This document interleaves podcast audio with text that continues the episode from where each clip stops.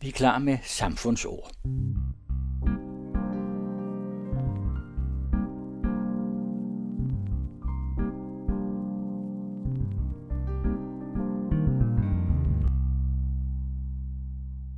Velkommen til Samfundsord på den anden radio. Mit navn er Janus, og overfor mig her sidder Sten Nepper Larsen. Øh, og foran os på bordet har vi den bog, der hedder Evalueringsfeber og evidensjagt, som du har skrevet for nylig. Du er lektor på DPU, eller Danmarks Institut for Pædagogik og Uddannelse.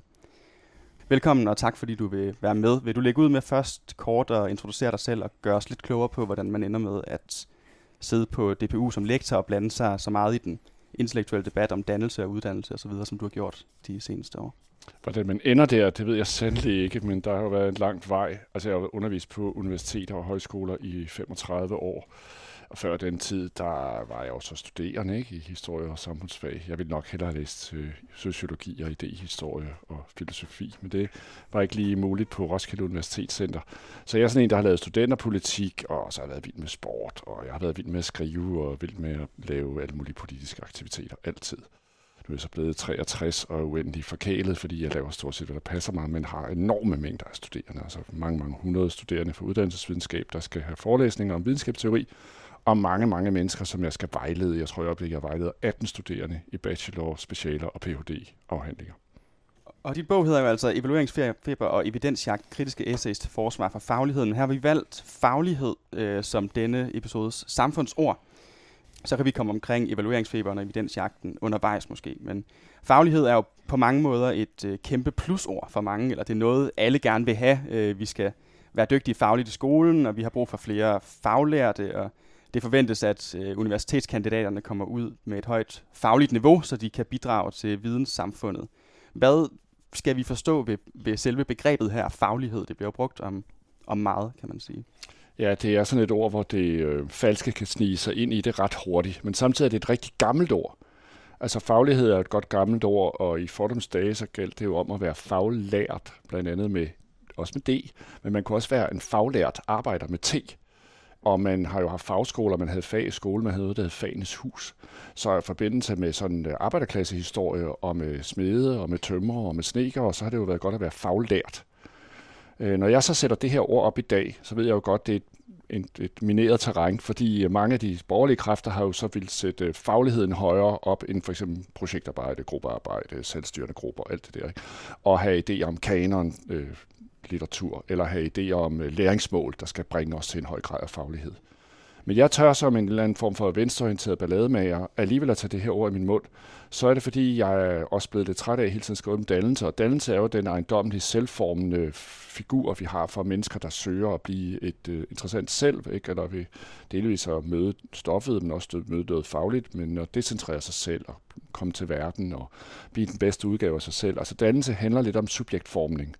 Men når jeg tager dannelse lidt sådan i baggrunden her, i den nyeste bog, så er det jo, fordi jeg vil have fagligheden ud, og det er det mellemværende, der er mellem dig og du gør noget med verden. Altså det er håndværket, det er kunden, det er også det fag, der er der, før du egentlig kommer ind på løjpesporet, så er der jo en fagtradition for filosofi, eller for tænkning, eller for, hvordan man bliver opdraget ordentligt. Og der har jeg så kigget over, i på det danske sprog fra 1922, og bind 4 der, det hedder døbe, flytte, det er så sjovt, fordi de der ord der, de står sådan ude på bagryggen der. Ikke? For os, der rigtig læser bøger og rigtige bøger med på universitetet og ikke bruger PowerPoint, så er bind 4 fantastisk morsom. Jeg har derhjemme, der lugter af cigarrøg fra min kontorchef, morfar fra undervisningsministeriet. Jeg har arvet det, ikke? Og der står der for eksempel i 22-bindet her, ikke? Man kan læse ordet fag af lån fra tysk fach, beslugtet med fuge og føje.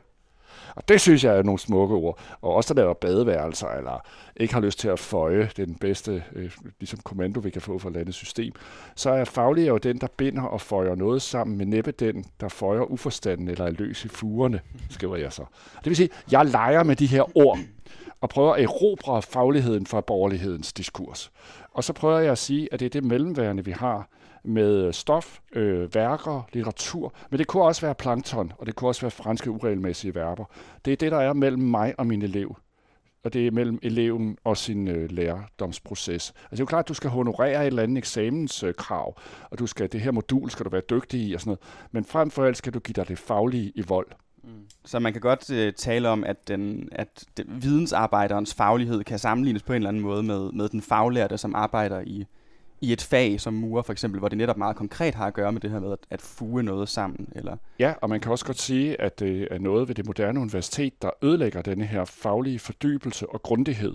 Og der deler jeg jo nok øh, bane med, altså hvis man nu kalder mig lidt, så kan jeg jo være sådan lidt anarkistisk konservativ, fordi jeg mener jo, der er meget af fordybelsen og grundigheden, der er kommet væk fra et universitet. I dag må mine studerende, der er døddygtige, øh, mange af dem, og de skriver også godt mange af dem, så siger de, hvorfor skal vi kun, hvorfor, hvorfor må vi kun aflevere 7-9 sider i denne her øh, opgave inden for videnskabsteori? Jeg vil egentlig gerne skrive 20-30 sider. Nej, formattvang det kan du ikke gøre. Der er ikke mere en individuel mulighed for at udfolde dig grundigt. Du, altså, der er jo ikke plads til det der, du siger, at jeg skal lave begrebshistorie, og siger, så prøv at gå ordenes historie efter. Nå, det øh, fylder jo to-tre sider, og så har jeg allerede brugt for mange sider.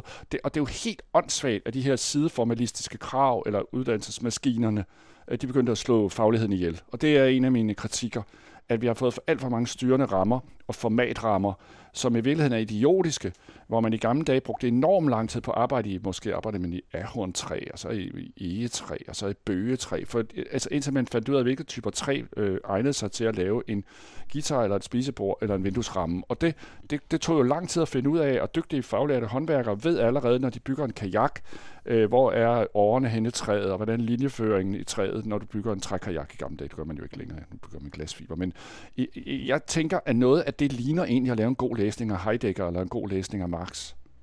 Så lad os, øh, nu, nu har du allerede selv åbnet det lidt, men, men lad os kigge på din diagnose, for det er jo en, en, en kritikbog, en, en benhård kritikbog, du har skrevet her.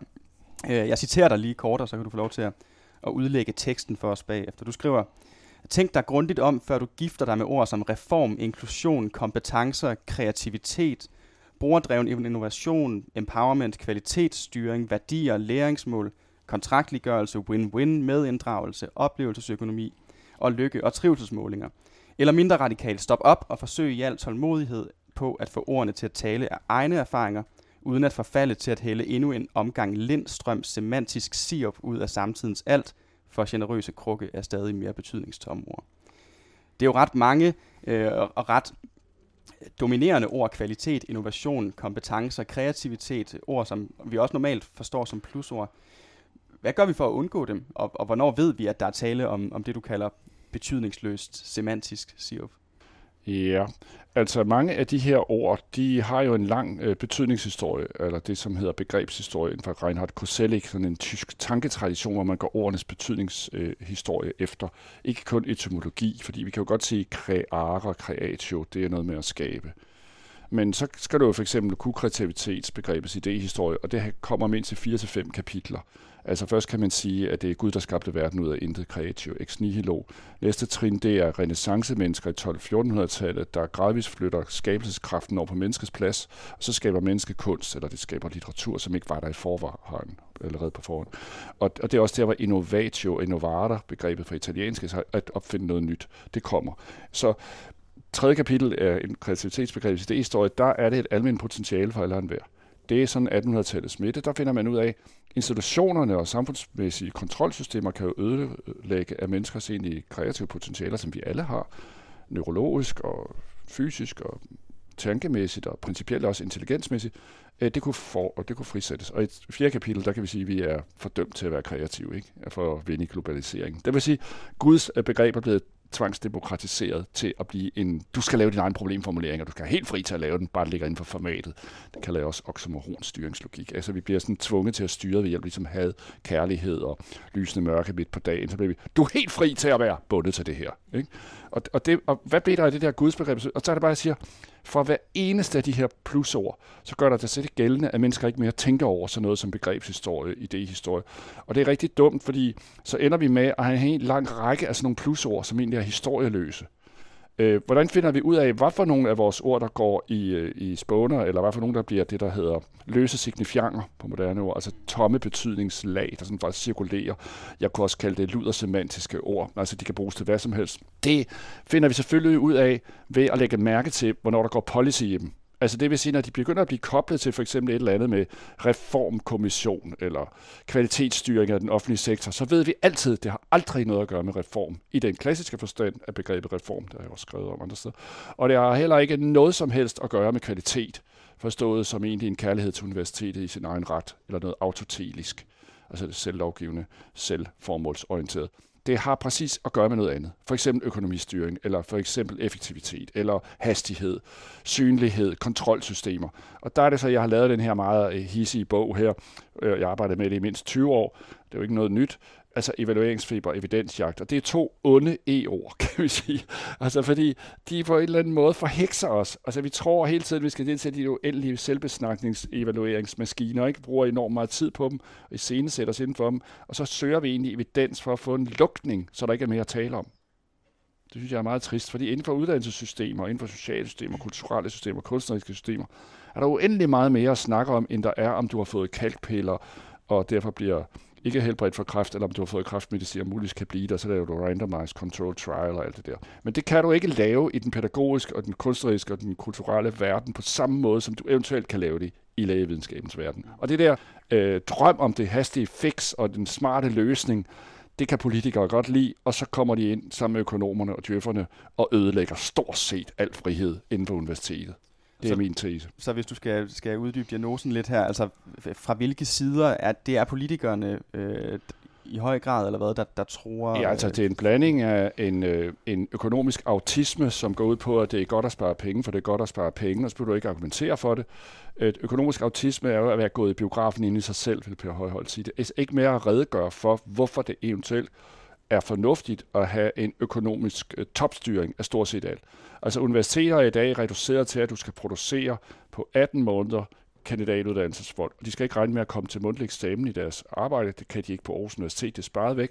De får meget begrænset vejledning. De får ikke en specialudtalt Også sparet væk.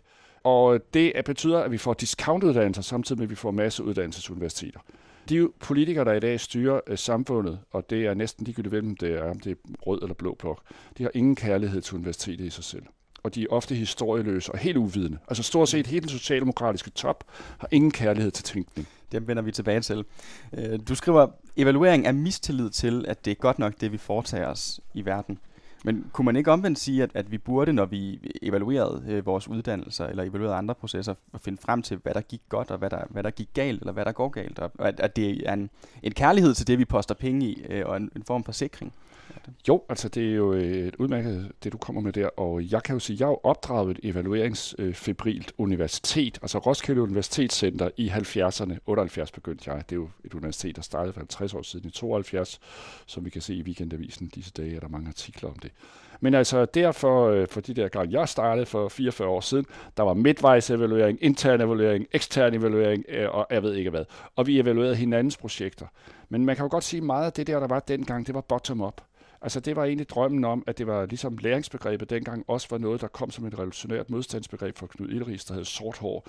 Nu er han gråhåret, og læringsbegrebet har sejret sig ihjel og er blevet topstyrets elendighedsmøgord, der har ødelagt alle andre gode ord, som for eksempel erfaring og faglighed og kunden og visdom og sådan noget. Så har læring gået og monopoliseret scenen sammen med education. Det er en anden fortælling. Men det, der gør sig gældende med det her evalueringsord, det var jo egentlig, så længe det er lokalt bundet, og mennesker selv sætter det i gang, eller en, en gammeldags lærer, der for eksempel selv har lavet prøvemateriale for at finde ud af, hvilke hans elever kan matematik, og hvilke kan ikke stave til øh, pointere, øh, at pointere, uden at lave forkerte, så står der at pointere og sådan noget. Altså, hvem kan ikke det der med R og, og neutrale former?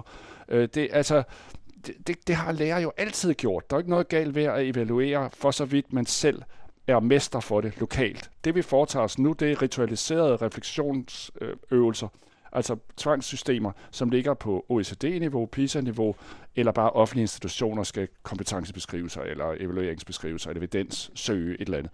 Det vil sige, at det er gradvist væk fra det lokale, og ud i nogle kontrolmekanismer og systemer, som jo grundlæggende må handle om, at vi er blevet en dyr arbejdskraft.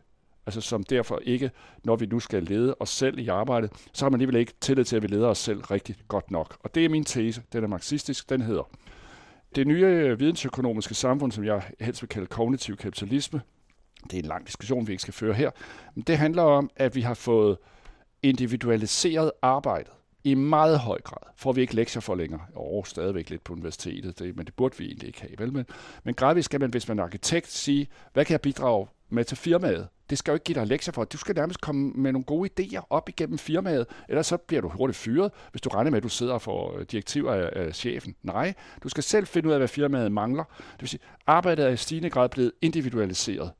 Samtidig er arbejdskraften blevet personliggjort. Og det betyder, at vi alle sammen til salg med hud og hår i vores egen selvbeskrivelse. På tysk hedder det Ich AG, altså jeg-aktieselskabet.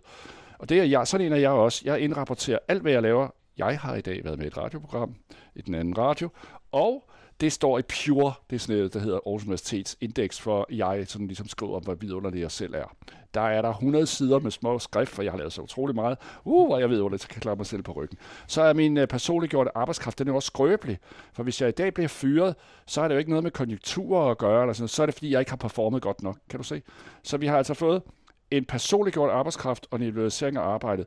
Og midt i det, så skal der alligevel kontrolleres og målstyres. Og derfor har vi opfundet evalueringsmaskinerne. Det er min tese. Lad os prøve at koble an kort til evidens også, den anden del af, af din kritik, fordi det er jo noget, vi ellers egentlig forbinder med, med faglighed eller med øh, rigtighed, eller det er jo et, gammelt filosofisk begreb, som betyder, at det er selvindlysende, eller, eller noget den dur. Hvordan er det blevet et, et, øh, et fyord i dine øjne? Ja, altså øh, vi kan jo sige, øh, som Bjarne Hjort Andersen, der jo har bidraget til Sociologisk Lexikons øh, definition her på evidens.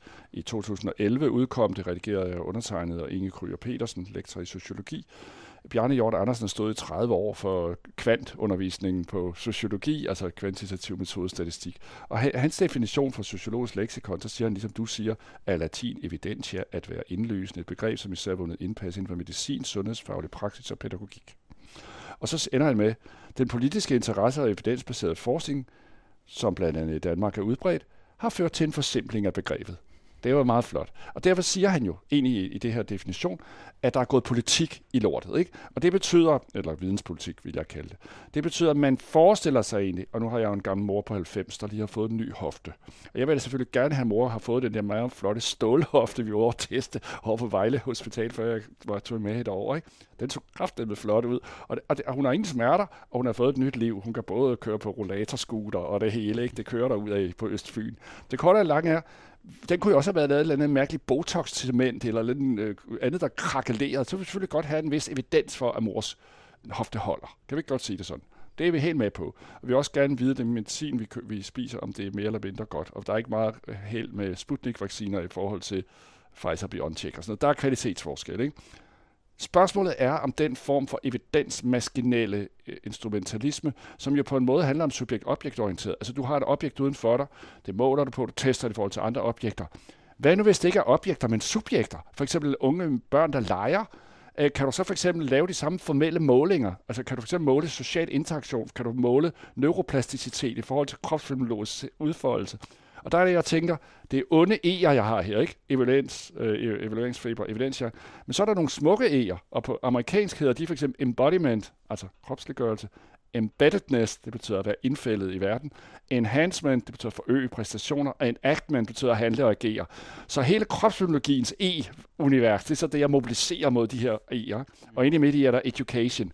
Og så mener jeg bare, at uddannelse er blevet underlagt nogle styringskriterier. Der er et mimetisk begær, i pædagogik og styringen af pædagogiksektoren og uddannelsessektoren, fra at mime noget fra naturvidenskaben, hvor det ikke har nogen plads. Du kan simpelthen ikke lave de samme evidensbaseringskørsler for, der er den bedste måde at læse filosofi på, eller hvad der mest udfordrer din skrivestil som sociolog. Det, det kan du ikke reducere til det samme, som du kan inden for kalk eller ikke kalkpiller. Og det, og det er tricket. Og det vil sige, drømmen om, at vi kan en gang for alle få stoppet det brune hjørnes uendelige plader, det er altså erfaringsramte lærere, som det hedder i det her sprog. Og så kan vi fortælle dem, what works. Og så kan de bare tage imod det fra videnskaben, og så skal de bare implementere det i dagligdagen. Det er ren løgn. Helt, helt vejen igennem løgn. Altså det er uhyre forfærdeligt løgnagtigt at forestille os, at vi ud fra kunst og kultur, skolesystemer og human interaktion i et hvert kar- øh, karaktertræk skulle kunne reducere det til evidenskørsler. Det kan naturligvis ikke lade sig gøre for kompleks social interaktion mellem mennesker, komplekse rytmer, komplekse tidsligheder, komplekse kropsligheder, komplekse anerkendelsesformer. Det, altså, det er jo ikke sådan, at, altså, at kalkpiller har jo ikke noget med, hvor de, hvor de sidder og lider på, at de ikke har fået blevet anerkendt. Altså, jeg mener, men det kan mennesker blive i sociale sammenhæng. Og, og de her meget, meget komplekse sociale systemer, vi er i, de kan overhovedet ikke styres ved hjælp af de her evidensjagtkørsler. Det er løgn og bedrag. Så det er en, en form for forsøg på at, at bruge naturvidenskabeligt tankegods på, på mennesker? Ja, eller mainstream sociologisk, øh, positivistisk sociologi. Og det har også fået en kæmpe revival der er jo stigende grad øh, ny positivisme i det her samfund. Og det maskerer sig så, fordi det samtidig transformerer sig kvalitative data til pseudofeminologi ved at spørge de studerende, øh, trives du godt med, at, øh, at, at ved du, hvad du skal kunne til dit, øh, i dit studie, og er det klart, hvad modulerne kræver af dig og sådan noget. Og, og så siger de, nej, det er ikke helt klart, og så bliver det, lærerne har et problem. Institutionen skal gøre tydeligt, hvad eleverne skal nå. Men prøv lige at se, altså når man er på universitet, så er der kraftedeme ikke noget, man skal nå. Der skal man jo selv skabe viden. Man skal jo ikke have lektier for at få et universitet. Og de der latterlige reformkommission, de tror, at vi skal gøre det transparent, hvad man skal nå på et universitet, for at gøre eleverne sikre. Og det er også en Socialdemokraterne siger, fordi de siger altid, uh, hvis der er uklarheder, så bliver arbejderklassens unge tabere. De har godt af en fuldtåndpædagogik og en stærk hånd og klare mål. Og det, har, det kører de så igennem, helt vejen igennem med Lars Olsen som ideolog. Dummeste af alle dumme mennesker. Vi, Undskyld. Vi kommer øh, tilbage til, til Socialdemokraterne ja, til slut igen. Det er grusomt. Men, men vi havde en god overgang her til at, øh, at gå i gang med noget af det konstruktive arbejde, som du også øh, gør i bogen, fordi i, i særligt den sidste del om, om faglighed peger ja. du på nogle, nogle ja, filosofiske øh, holdepunkter. Vi, vi tager to af dem med her, øh, nemlig øh, Theodor Adorno og Peter Sloterdijk, to tyske tænkere, en afdød, en, øh, en levende. Øh, hvis vi starter hos Adorno, øh, her, her henviser du til, at han, han er stadig i negativ dialektik, øh, skriver noget i retning af, at under tankens dvælende blik vil genstanden selv begynde at tale. Hvad får du ud af, af, af de her ord fra Adorno? Hvad har det med faglighed at gøre? Ja, altså det er jo et af mine yndlingscitater, og denne her bog, Negative Dialektik, den er fra 66 og Adorno var sådan en, der blev født i 3, så han har foragtigt været min alder dengang, øh, da han skrev det, altså 63 år. Og han var en af de der Frankfurter skolefolk, første generation, som måtte flygte fra nazismen. Og så sidder han her, øh, og det er jo nærmest sådan lige før studenteroprøret, men det er i hvert fald de, de brølende 60'ere der. Han er vendt tilbage til Tyskland fra USA i eksilet, og nu er de vendt tilbage til Frankfurt og reetablerer Frankfurterskolen, ikke? kritisk teori. Og øh, så skriver han det her. Under tankens dvælende blik ville genstanden selv begynde at tale. Altså det, der kendetegner en positivisme eller en objektivistisk tilgang til verden, det er, at man forestiller sig egentlig, at objektet skal gøres tavst, og så skal det beskrives af et suverænt subjekt. Det er også det, der er gået galt over for naturen i det her samfund. Ikke? Altså vi, vi beskriver naturen instrumentelt, siger så, at så mange grise kan vi forædle på den, den måde, men det er det kødproduktion, så så mange studerende skal igennem med fremdriftsreformen, så så meget investering går til det og det, så får vi et godt bruttonationalprodukt. Kan I se? Altså, kort sagt, så prøver vi at holde en afstand mellem subjekter og det objekt, vi beskriver.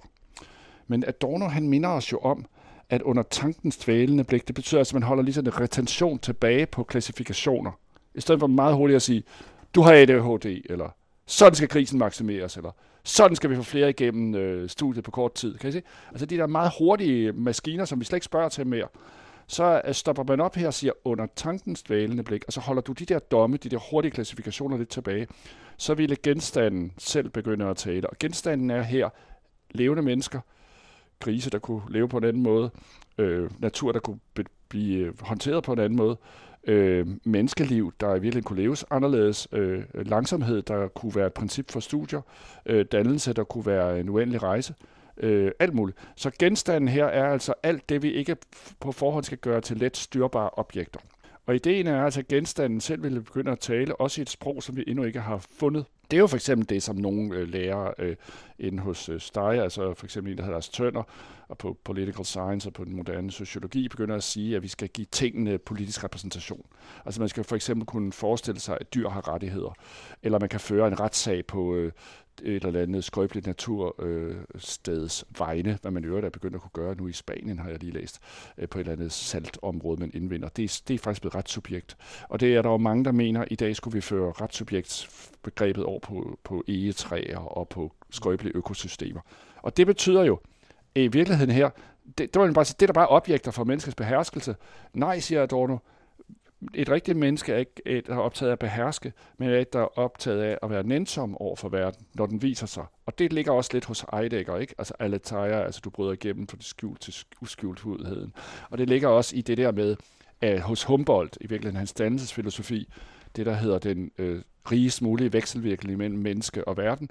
Altså at mennesket igennem lærdomsprocesser, hvis det overhovedet er noget værd, altså Humboldt, det er ham, der laver Berlin Universitet 1809, og det her skriver han i 1784, så det er en af de universitetsfædre, ikke? Wilhelm von Humboldt.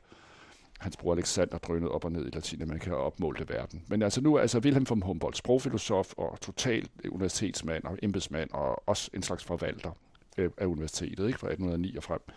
Han skriver, at den rigeste mulige vekselvirkning mellem mennesker og stoffet, og det er også det her, der ligger her hos Adorno. Altså, i den rigest mulige vekselvirkning, så bliver vi ikke lige færdige med at beskrive for eksempel grundlæggende spørgsmål om, hvad er solidaritet? Eller hvad er kunstens mening? Kan du se? Det kan vi jo ikke på samme måde reducere som til et eller andet, men så er vi færdige med at finde ud af, at faktisk Biontech er bedre end Sputnik. Selv vi to streger under, så giver vi befolkningen det. Best practice, what works. Kan du se? Men alt inden for samfundsvidenskab, alt inden for humanvidenskab og store dele af den filosoferende naturvidenskab, ved jo godt, det lader sig ikke gøre. Nu kan vi for eksempel bare give et eksempel for naturvidenskab. Altså, øh, hvis I har gået i gammeldags biologiundervisning i gymnasiet, så fik man måske at vide, at generne determinerer vores øh, personlighed og vores egenskaber. Ikke?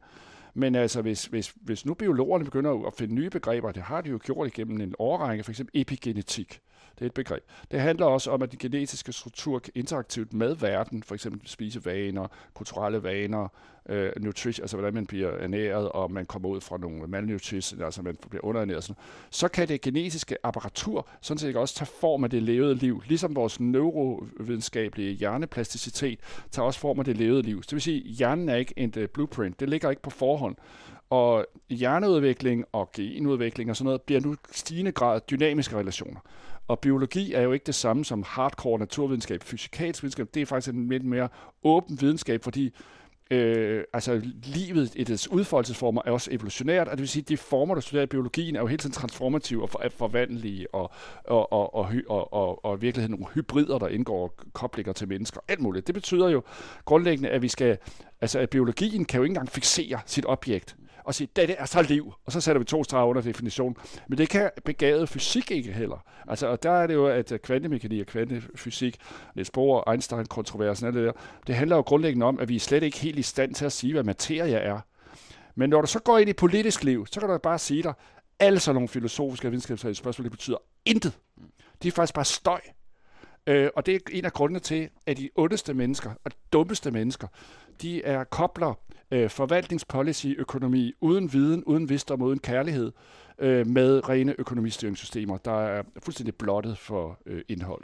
Så hvis vi prøver at, at rykke det her tilbage i en, øh, i en universitetssammenhæng, ja. eller en, en pædagogisk sammenhæng, så det du taler for er i virkeligheden, at vi ruller lidt tilbage mod, mod det ruk, der blev etableret i, i 70'erne, hvor ja, der ikke var så på. mange kursusplaner. Og Jamen, hvor... det, det er jeg heller ikke helt sikker på. Jeg gik selv der, og, og os, der gik der, vi, vi, øh, vi havde en fornemmelse af, fordi vi også havde Kurt Ågaard Nielsen inden for sociologi, som en af dem, vi så op til. Han sagde, at øh, den moderne marxismes øh, pædagogiktiltag, det bliver en smørmiddel for kapitalismen. Øh, og, og det har de fuldstændig ret i. Fordi alt det der projektarbejde og øh, problemformuleringer, så det er blevet en matrix nu, for det skal vi alle sammen. Men det, der egentlig var problemet nede på RUG, det var jo præcis, at vi læste ikke værkerne grundigt. Mm. Det måtte vi gøre på trods. og, og vi havde sådan nogle lærere, der for eksempel kunne finde på at sige, at vi har gjort op med Keynes, så han behøver ikke læse. Det er borgerlig økonomi. Så ser vi, hvad med, vi selv læser det, før vi tager, overtager jeres opgør. Så de der lidt søvnige marxister, vi havde, øh, vi var selv meget virile marxister, og jeg er stadigvæk på min egen måde prøver at arbejde videre med Marx' begreber. Men vi mente jo, at så måtte man jo gentage de der Marx' kritikformer og selv læse hovedværkerne. Så jeg synes egentlig, at Rux var som sådan ikke fagligt rigtig kompetent. Altså der, ist, ist, man havde gjort op med enkeltvidenskaberne. Ikke? Man vil ikke være sociolog, man vil ikke være filosof, man vil ikke være idehistoriker. Men det betød også, at folk stort set ikke kendte hovedværkerne inden for traditionerne det, som jeg så gjorde, og med nogle venner, og med nogle øh, vanvittige, forkælede øh, mellemlagsdrenge, det var jo så bare at sidde og læse alle de bøger på egen hånd, uden overhovedet at få dem for som lektier. Og, og det, som nok er mit ideal, det er, at man er i stand til hele tiden at have et ekstra gear at køre i, end dem, man gerne politisk vil bekæmpe. Det betyder, at du skal kunne gøre alle økonomer til grin i en diskussion med dem. Du skal gøre politikere pille alt ned, de siger, fordi du er bedre skolet end dem. Så for mig at se, er intelligens øh, lærthed og klassikerlæsning, det er et politisk våben mod dumhed.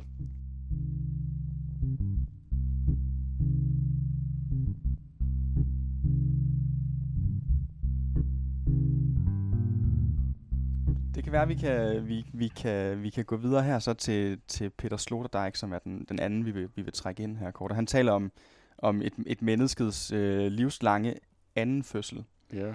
Øhm, kan du prøve at sætte lidt ord på, hvordan... Det, det lyder jo egentlig lidt som, som livslang læring, men jeg går ud fra, at, Ja, øh, det er at det er meget, lidt øh, noget andet. Ja, altså lebenslange Zweite Geburt hedder det på tysk, ikke? Øh, øh, og, og det her med den anden fødsel, det er jo meget flot, men og er heller ikke noget, han kun selv skriver. Det er også noget, som Hannah Arendt har skrevet rigtig meget om. Hun sætter jo en livsfilosofi op og får en Thanatos-filosofi, en dødsfilosofi hos Heidegger, Hannah Arendt. Men altså nu får jeg holde os til Sloterdijk.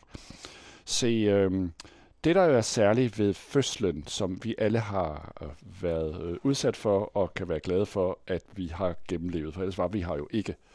Altså, det, øh, det er kun Henrik Nordbrandt, der synes, at fødslen er en skandale, fordi han blev kastet ud i elendighed. Men altså, nej, det har han jo bare koketteret med nogle sådan digte, ikke? Hvad, hvad, hvad, man ikke bringer ind i verden, når man føder et barn, ikke? Altså, et menneske, der skal dø, det er jo grusomt, ikke? Men, men ret beset, når vi er blevet født én gang, der var vi jo ikke selv med ved roret. Altså, du sad jo ikke i en eller anden dobbelttæk, og så sagde du, lad os komme i gang med lidt øh, vertikal og horisontal øh, aktivisme her i, i sækketøjet, ikke? Eller ind i den høloft, eller en øh, Chewy 56 øh, øh, bred øh, sædet øh, Chevrolet, så siger du, nu skal vi have lidt øh, seksuel dynamik, så jeg kan blive til. Altså, du har jo ikke stemt dig til din egen eksistens. Du er det, som Slorik kaldte noget smuttet ud i verden af en livmor, der sagde velkommen til dig. Ikke? Altså, det har du jo ikke selv nogen aktier i. Du har ikke været rational choice. Altså, du har ikke sådan købt dig ligesom et liberal alliancemedlemskort til din egen eksistens. Det, det er der blevet skænket, ikke? at du er blevet født. Og i øvrigt at det, at der er kønnet formering, det kan selvfølgelig være, at det ændrer sig teknologisk, men indtil videre har det også noget med evolutionsdynamiske relationer at gøre, som slet ikke menneskeheden selv har fundet på. Det har ikke fundet på ilt, og fotosyntese har ikke fundet på planterne. Det har overhovedet heller ikke fundet på solen. Men så, det er jo det, vi gjorde. Det er et helt andet radioprogram. Det hedder om materiel ontologi og sådan noget. Men kort og lange er, det er Sloterdijk. Så siger han, ja ja, nu er vi så blevet kastet ind i verden, eller man kan også sige, jeg skriger, altså er jeg. Altså ligesom jeg tænker, altså er jeg. Og, og, og hvad er det så, der skal ske i den anden fødsel? Ja, den anden fødsel, der er du delvis selv med ved roret. Altså, du kan jo for eksempel øh, vælge at spille guitar hele tiden, eller du kan sidde og læse sociologiklassikere. Øh, du kan også bare gå i den russiske hær øh, og få en eller anden ukrainsk granat ned i nakken. Ikke? Øh, det er jo ganske skrækkeligt, det der foregår der. Øh, for alle mennesker skrækkeligt, og det er et, det er et forlit for hele verden, at der er den krig. Altså, det er helt skrækkeligt. Og man bliver helt trist over det, og tænker, hvor mange ressourcer der bliver brugt til det. Men det korte og lange er, og hvor mange mennesker der går tabt, og hvor meget dumhed og had og uforstand og ren idioti, der er i det der fuldstændig vanvid. Øh, men, men det, der er i den anden fødsel, lebenslange Zweidegeburt, det er, det er, øh, det er en nødvendig opgave, vi tager på os. Og hvordan løser vi den så? Hans begreb hedder øvelsesantropologi. Altså vi er den art, der øver os. Og hele tiden perfektionerer det i en feedbacksløjfe, så når vi kommer tilbage til at øve os en gang, så skulle vi gerne være lidt bedre, end vi startede på at øve os, til at elske, til at lave mad, til at lave børneopdragelse, til at ligge på øh, vifteformation med en racercykel i et felt og sådan noget. Hvad som helst er, er for ham at se øvelsesantropologisk interessant. Hvordan har mennesket øh, været den øvende art? Og grunden til, at det ikke bare er livslang læring, det her, det er jo, det er en ontologisk tanke. Altså det er en grundlæggende, det tilhører den menneskelige væren som sådan, at vi er den art, der er dømt til ikke, ikke at kunne gøre andet, end at øh, øve os. Altså det, det er en kondition, det er en betingelse, at vi er den øvende art. Og kan vi binde en sløjfe der på en eller anden måde også til, til det, vi snakkede om før med, altså øh, vi er født ind i noget, vi er nødt til, som du gjorde øh, i, i 80'erne på RUK, at så øh, tilegne os det, der, der var i fortiden, at binde det sammen øh, fagligt på en eller anden måde ind i nutiden, eller, eller er, det, er det også relationen til historien, som, som ligger Ja, i det begreb? Altså på mange måder er jeg udover at jeg er begejstret for kropsfysiologi og marxisme og krigsteori, det kan du jo høre, jeg er også vild med sprogfilosofi, så er jeg i den grad vild med hermeneutik. Og hermeneutikken handler om, at vi lever altid en virkningshistorie af noget, der har formet os. Altså nu for eksempel i Danmark kan du ikke gå rundt af ret mange af os, og uden at vide, at der forleden dag var noget, der hed 5. maj og 4. maj, og eller der bliver aldrig mere end 9. april. Det kan give mening i Danmark at sige, ikke? for det er jo den dag, tyskerne besatte Danmark 9. april 40. Men du kan ikke gå rundt nede i Manila og sige, der bliver aldrig mere end 9. april. Eller, du kan ikke gå rundt over i, øh, i øh, et eller andet sted, hvor du ikke ved noget om 1. maj på fælleden og snakke om det. Du kan heller ikke gå rundt et eller andet fjern sted og sige, there is an iron curtain down Europe. Og så, det kunne du fx ikke have sagt i 1800-tallet. Vel? Altså det kunne du sige efter en Det vil sige, alle de her historisk bundne øh, Øh, arkiver af viden, der har formet os til at tænke os på en særlig måde. Ikke? jeg skal om lidt ned og møde en anden person i, på Bopa Plads, ikke? Altså det betyder borgerlige partisaner, ikke? Altså, okay, på Østerbro. Og det, på, på, på mange måder er det interessant, at sproget og hele kulturen og forforståelsesformerne altid allerede har der været andre på løjbesporene, før jeg kommer der. Den øh, ydmyghed, den, den er jo ikke bare en, hvor vi så skal overtage det. Vel? Det er jo, et, uh, alle universiteter skal handle om, tilegne dig hele historien, som den er tænkt, som den er levet, også det grimme af den. Hiroshima, Nagasaki, Auschwitz. Altså, tilegne dig det hele for at overskride det, begavet i din egen fortolkning. Og det kalder Gadamer, som er den store hermeneutiker, levet fra 1900 til 2002. Han kunne drikke sine gæster under bordet i hvidvin, da han fyldte 100 år. Og det er altså en stor præstation. Ikke mindst Richard Rorty, han var kun 70. Og der var han 100 og kunne drikke ham under bordet. Det synes jeg er godt gået. Det kan være et ideal, man kan have. Det korte og lange er, Hans Georg Gadamer, han siger, i sidste ende er det en fortolkerens præstation. Og det betyder, det er den enkelte studerendes fortolkning af min videnskabsteorisk undervisning i Merleau-Ponty, Foucault, Marx, øh, Popper, øh, Carnap, jeg skal komme efter dig, hvad som helst har vi haft på programmet, ikke? Jane Bennett, øh, Vibrant Matter, altså den nye bog inden for det her med den øh, nye materialisme. Altså, det, det i sidste ende er det den studerendes frihed til at give en begavet fortolkning, jeg er optaget af, og det er det, jeg mener, det faglige mellemværende. Altså, jeg skal ikke på forhånd sige, at der ikke kunne opfindes en ny måde at være sneker på. Kan I se? En ny måde at være tømmer på. Men jeg skal beredvilligt vise denne studerende, hvor meget tømmerhåndværket og snekerhåndværket har af kvalitet at byde på, så at du eventuelt kan finde ud af, om du vil finde på en måde, en ny måde at gøre det på. Men du kan ikke bare rende rundt og sige, at der har aldrig været tømmer og sneker, og de aldrig har vidst noget. Det er fuldstændig idioti. Altså ligesom for eksempel den gang, jeg var højskolelærer på Krogerup, så var nogen, der siger, vi gider altså ikke læse mere Platon, ham har vi haft i gymnasiet. Så siger jeg, okay, det er godt, vi er. Har I læst alt Platon i gymnasiet? Det synes jeg altså, det er meget godt gået. Øh, altså den der, eller, hvad med det der med Marx, det er bare i stalinisme, så siger jeg, har du nogensinde læst tre sider af Marx selv? Eller kører du på second-hand marxism og på bare sådan en dumhed? Men du kan jo være, at du lige skulle læse bare lidt af det på egen hånd og finde ud af, at det faktisk ikke noget nødvendigvis, der var øh, noget med politikstrategi, i hvert fald ikke kapitalen og heller ikke grundriser. Kan I se, det er den der, der hedder øh, kærlighed til det faglige mellemværende, og det prøver jeg at lære de studerende. Du skal ikke sidde og gennemgå det her, bare sådan, fordi du tror, det skal op til det eksempel. Du skal lære at tænke med teori, og du skal lære at forstå, at teorien har en lang historie. Det er det, der er vigtigt.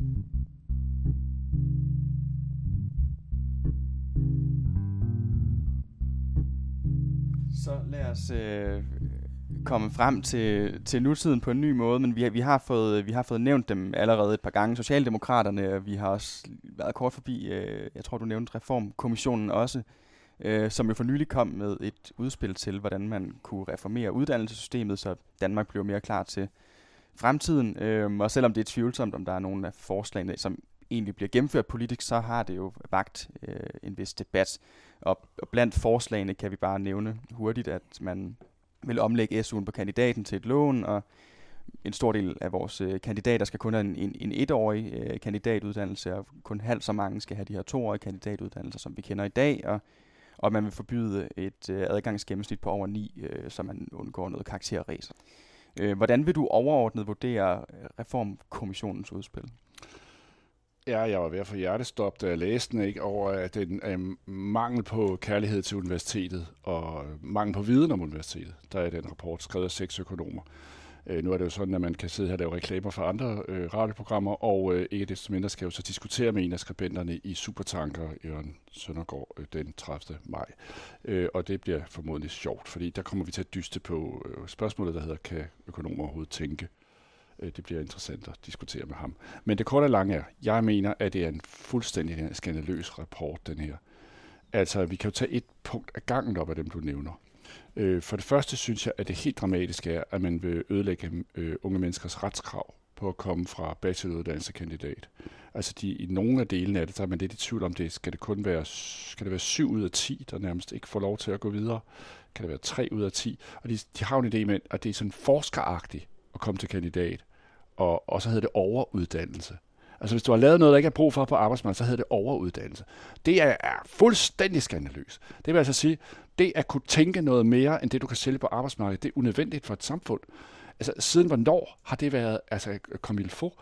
Altså, det er jo latterligt. Altså, alle de mennesker, som er blevet til noget af det her samfund, de har læst lektier, de har lavet bøger, de har lavet eksperimenter, de har gjort noget, som de ikke havde for, som ikke kun var nødvendigt. Altså, der var ikke noget, der var blevet til noget, hvis ikke mennesker havde gjort noget ud over det, de kunne sælge på arbejdsmarkedet. Det er helt, helt absurd tåbeligt, og det er også øh, meget galt, at det skal være erhvervsrettet, fordi hvorfor skal kortsigtede konjunkturer, altså akkrediteringsråd, og opspeedede forestillinger om, om øh, normering, eller altså det der tal, man sætter på, hvor mange der må komme ind, øh, på, øh, på øh, studier. Hvorfor skal det styre vores øh, langsigtede universitetspolitik øh, og indhold i universiteter? Det betyder jo, at vi får sådan nogle hurtige fluktuationer, og det vil ødelægge øh, kontinuiteten, øh, og hvad angår faglighed og udvekslinger mellem unge og gamle og alt muligt, hvis vi laver det så arbejdsmarkedsrettet. Er det ikke allerede lidt tilfældet Det er allerede tilfældet, men de vil skrue endnu mere op for den der. Det andet er, at Reformkommissionen har en forestilling om, at universitetet det består af moduler, som kan beskrives ved, hvad de studerende skal lære. Og så skal vi sådan set gøre det transparent, synlig læring, øh, for de studerende, hvad de skal nå til bestemte tider, så, så de bliver mere sikre på, hvad de skal nå. Og det er en misforståelse af universitetet.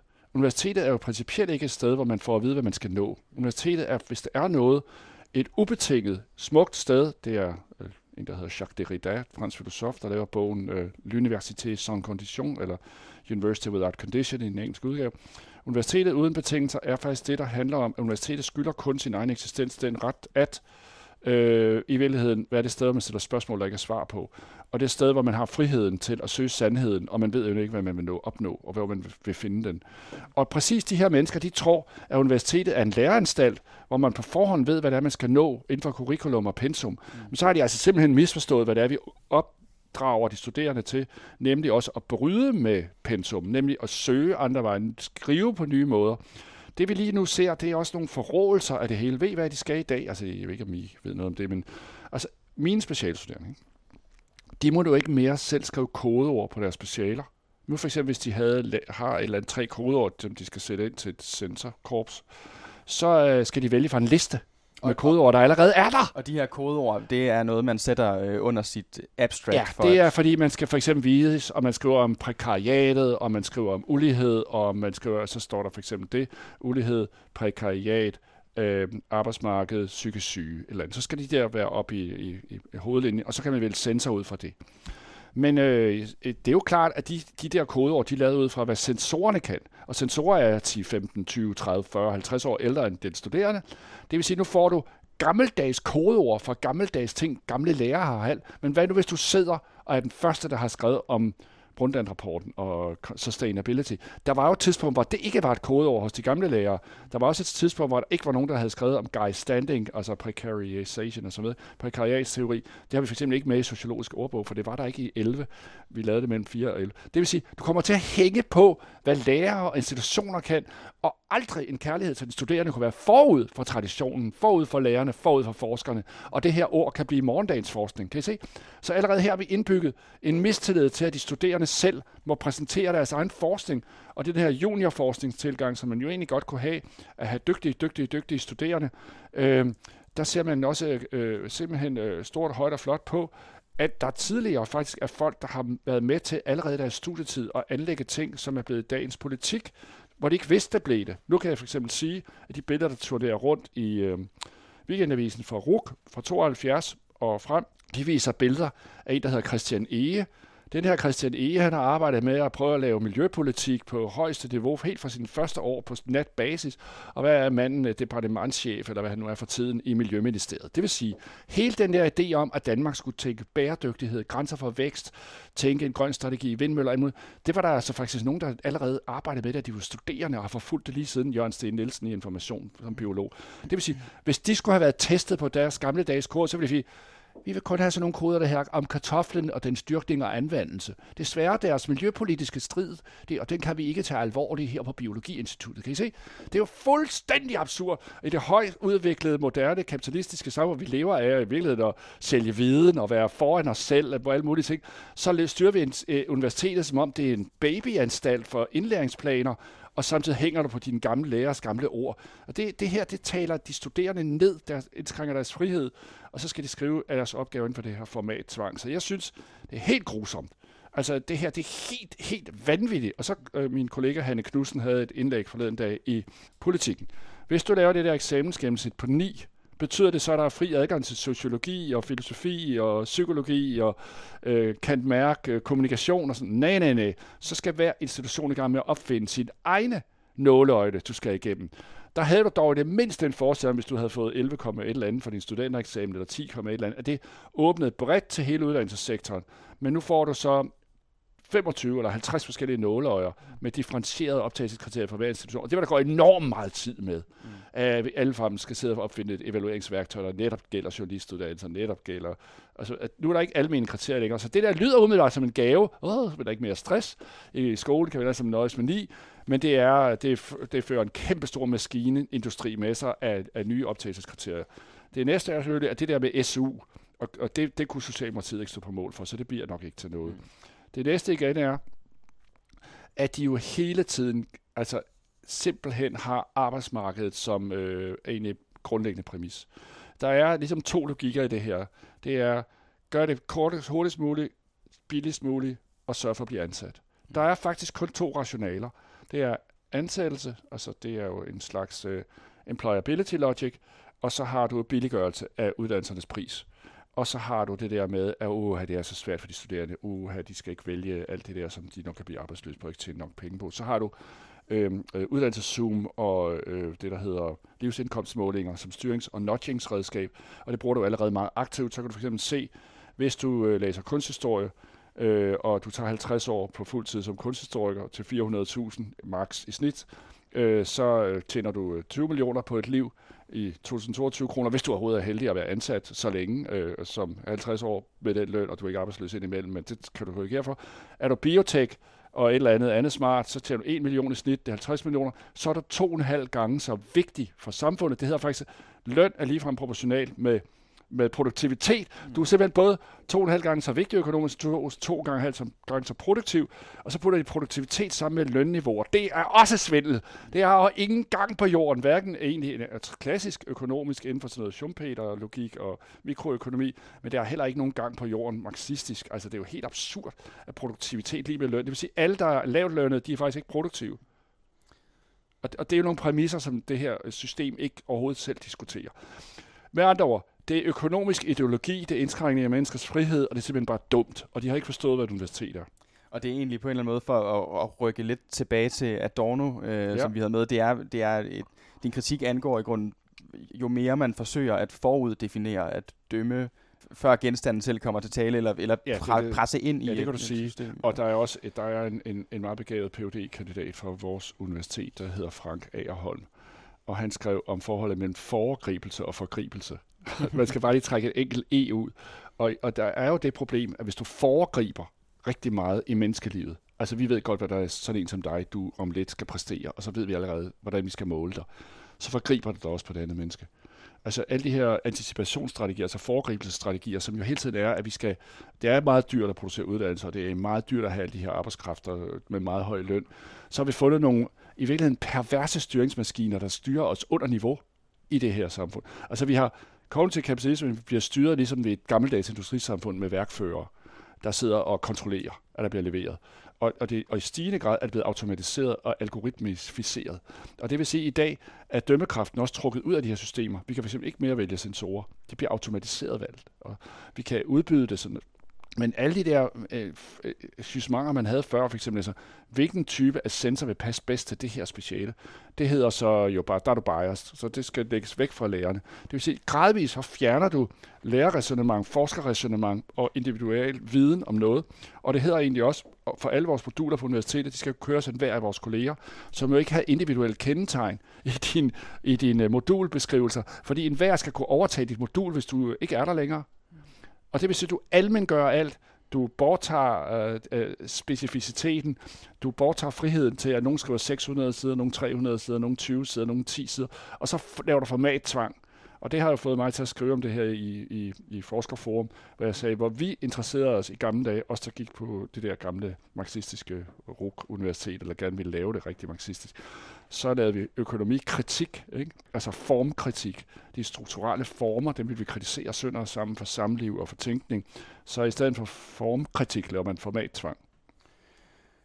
afslutningsvis her, øh, hvis du havde mulighed for at, at foretræde for Jesper Petersen, øh, forsknings- og uddannelsesminister i morgen, hvad vil du så øh, ønske til fremtidens uddannelsespolitik, hvis, hvis du havde noget at skulle have sagt? Ja, altså for det første, så er jeg sikker på, at han bare, hvis han hørte på mig i cirka 10 sekunder, eller bare et halvt minut, så vil han sige, at det er noget elitært møjte der. Og det siger de også i enhedslisten, så det er sådan set ikke meget galt. For jeg, jeg synes jo, at enhedslisten skulle have erobret dannelsestænkningen og fagligheden for de borgerlige, og så talt kærligheden til tænkningen og friheden til, øh, øh til skrivning og frihed til intellektuel arbejde, frihed til akademisk arbejde, frihed til, at, at studerende de ikke øh, bare skal tænke som sådan nogle interessekæmper i at få SU og sådan noget. Så det er så uendeligt let, altså den såkaldte venstrefløj har at, at sige om tænkning og viden og kultur og kunst. Så, så har jeg selvfølgelig startet med at sige, det der elitære menneske, han, kan, han smører ikke sin madpakke selv. Det ved han jo ikke noget om, for jeg bager brød hver dag, og bør smøre min madpakke selv. Men det, han vil starte i fordommen. Han vil simpelthen sige, det der, det er luksus. Det er bare luksus. Det kan vi jo ikke leve af. Vi skal have skatteproveny, og vi skal have de gamle, og, sådan, og så kommer der sådan en ramse, og så vender man i søvn. Så jeg vil selvfølgelig ikke høre på det, jeg vil sige. Han vil forstå, mod heller ikke forstå det. Altså forestillingen om, at, ligesom Sofia Kalkau siger, det er en kunstner i Danmark, hun siger, kunst er kunst. Alt muligt andet er alt muligt andet. Det kan jeg enormt godt lide. Altså, jeg vil sige, universiteter er universiteter. Alt muligt andet er alt muligt andet. For eksempel produktion af grise, eller hastighed i, øh, hvor mange turister man kan få fløjet med Norwegian per tidsenhed til en fjern destination. Universiteter er ikke i princippet noget, der skal være underkastet produktionslogikker, og ikke noget, der skal være underkastet tidslogikker og styringslogikker. Universiteter er deres egen ret kun til stede for at muliggøre, at mennesker kan lære at tænke, og de kan søge sandheden. Alt andet er støj. Alt andet er noget andet. Det er ikke universitet. Og så vil de komme og sige, det er urealistisk, og det har vi ikke råd til, og bla, bla, bla, de der vi sammenligner os med, bla, bla, bla, arbejdsmarkedet, bla, bla, bla, og, og, og, og der vil vi jo redde og alt muligt. Og så vil de altid søge ud, og vi har ikke nogen, og så skal de låne det, og så skal de, og dit og dat, og så kommer de fremmede, og, og, og, tager, og det er også derfor, vi ikke måtte have engelsksproget kandidat. Altså hele det der nationalistisk, patriotistiske dumhed, som vi har, populistiske dumhed, det står han jo på mål for. Så det grundlæggende tror jeg ikke, han vil høre på mig. Det er altså for det første hvad vil der så ske, hvis det var mig og mine ganske få øh, vanvittige venner, der styrede det her? Ja, så vil vi starte med at lave, altså fyre hele embedsmandsvældet inde i, i ministeriet. Det vil jeg starte med. Og så vil jeg øh, gøre ligesom øh, altså Václav Havel, ikke? Ligesom øh, alligevel om sådan nogle Frank Zappa-type. Nej, selvfølgelig. Det kan man jo ikke vel kun. Jeg, altså, Plastic People of the Universe og spille sjove koncerter. Det korte og lange, det er, jeg tænker egentlig, at der skulle være en meget højere grad af frihed til, at man besindede sig på, at, at universiteterne er der i deres egen ret. Øh, men det er nok umuligt, fordi vi ved jo godt, at store dele af det, der er fri forskning i dag, det findes kun, fordi Velux eller Nordea eller nogle andre har givet penge til det. Hvorimod det, der kører den normale BIX, det er forudbestemt. Det mindste komma. Alt sammen. Og rigtig mange mennesker føler ikke, at de har tid og frihed til at forske, medmindre de bliver købt fri for at undervise og alt det der. Ikke? Så, så hele det der system, det, kræver, det kræver en grundlæggende omkalfatring og en helt ny tænkning af hele samfundet.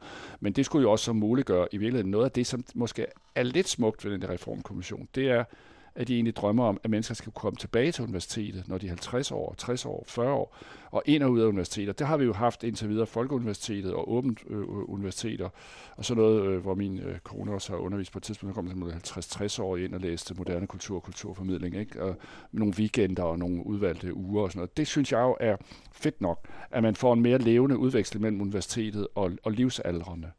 Det kunne man godt forestille sig var en meget smuk idé. Men, øh, men det er jo igen bundet ind i den her idé, men det skal kun være det, der så er brug for, at du får mulighed for at komme ind. Det er jo ikke sådan ligesom en gavebåd, vel? Og alle skal læse kunsthistorie eller sociologi, fordi de bare godt kan lide at læse klassikere eller sådan noget. Men det skulle jo så være meget, meget frit. Og der tænker jeg, at det her meget, meget rige samfund, vi har, det burde jo have mulighed for ikke kun at kompensere minkejere og give penge til hæslig militær oprustning, men faktisk give en kæmpe stor sum penge til universiteternes autonomi.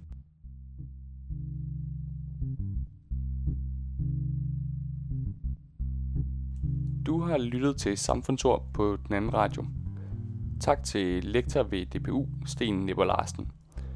Man kan finde Stens bog Evalueringsfiber og Evidensjagt, kritiske essays til forsvar for fagligheden i en velassorteret boghandel nær dig den er udgivet tidligere på året på forlaget Samfundslitteratur. Samfundsord er produceret i samarbejde mellem Janus Elmstrøm Lauritsen og Magnus Skov Rotberg. Tak fordi I lyttede med, og på genhør.